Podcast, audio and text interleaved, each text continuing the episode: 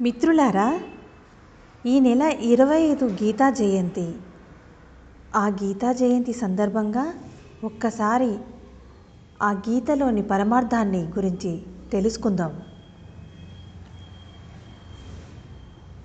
ఇరవై ఆరు ఆరు మనలోనే ఆ పోరు.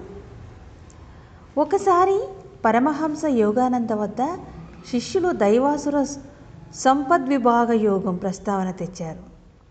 గురువుగారు ఆ భగవంతుడు మనలో ఎందుకు ఈ రెండు విరుద్ధ గుణాలను పెట్టాడు? అన్నీ మంచి గుణాలే పెట్టొచ్చు కదా? ఎందుకు ఈ సంఘర్షణ? అని అప్పుడు పరమహంస యోగానంద ఇలా సమాధానమిచ్చాడు. రాపిడితోనే అగ్ని జ్వలిస్తుంది. కొలిమిలో మరిగితేనే బంగారం మెరుస్తుంది.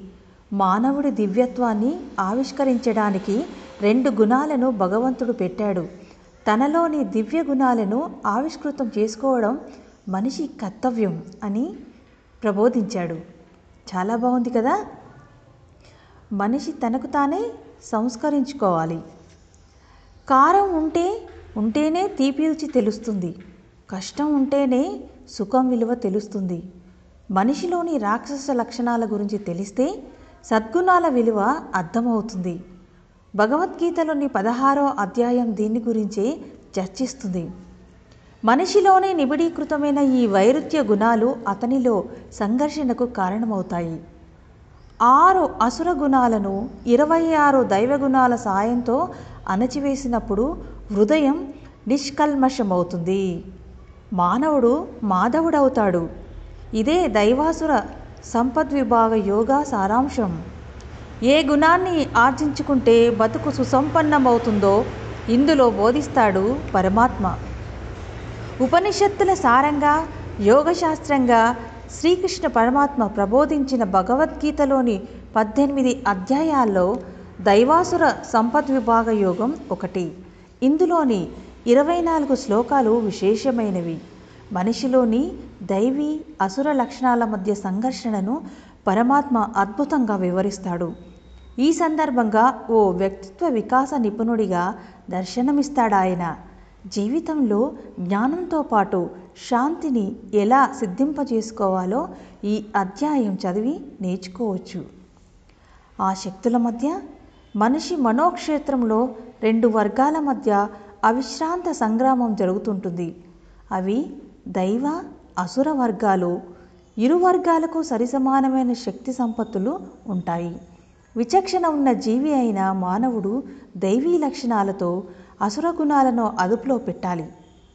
మానవుడు సహజంగానే సుగుణ శోభితుడు అని శ్రీకృష్ణుడు దైవాసుర సంపద్విభాగ యోగంలో పదే పదే గుర్తు చేస్తుంటాడు. మనిషి నిజతత్వం దివ్యమైంది.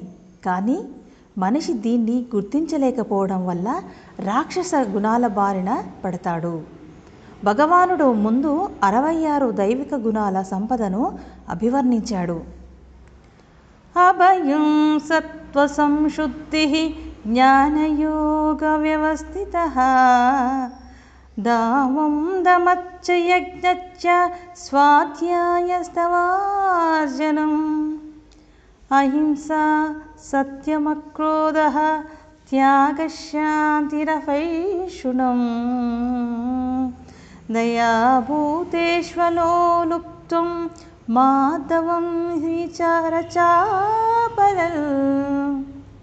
तेजः क्षमादृतिशौचम् अद्रोहनातिमनिता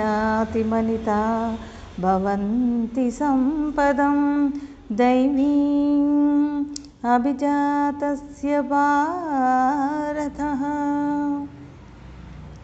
నిర్భయం పవిత్ర హృదయం జ్ఞానదృష్టి దానగుణం ఇంద్రియ నిగ్రహం యజ్ఞభావంతో స్వధర్మాన్ని చిత్తశుద్ధితో నిర్వర్తించడం శాస్త్ర అధ్యయనం అహింస సత్యం అక్రోధం చిత్తశాంతి ఇతరులను ఇతరుల దోషాలను ఎంచని లక్షణం. అన్ని జీవులపై దయ విషయవాసనలు లేకపోవడం మృదుత్వం అనుకువ కాపట్యం లేకపోవడం చిత్తస్థైర్యం తేజస్సు క్షమ ధైర్యం బాహ్యాంతర శుచి ద్రోహగుణ లేకపోవడం దురాభిమానానికి దూరంగా ఉండడం ఈ ఇరవై ఆరు దైవికంగా వస్తాయి. వీటితో మనిషికి నిర్మలమైన మనస్సు కలుగుతుంది.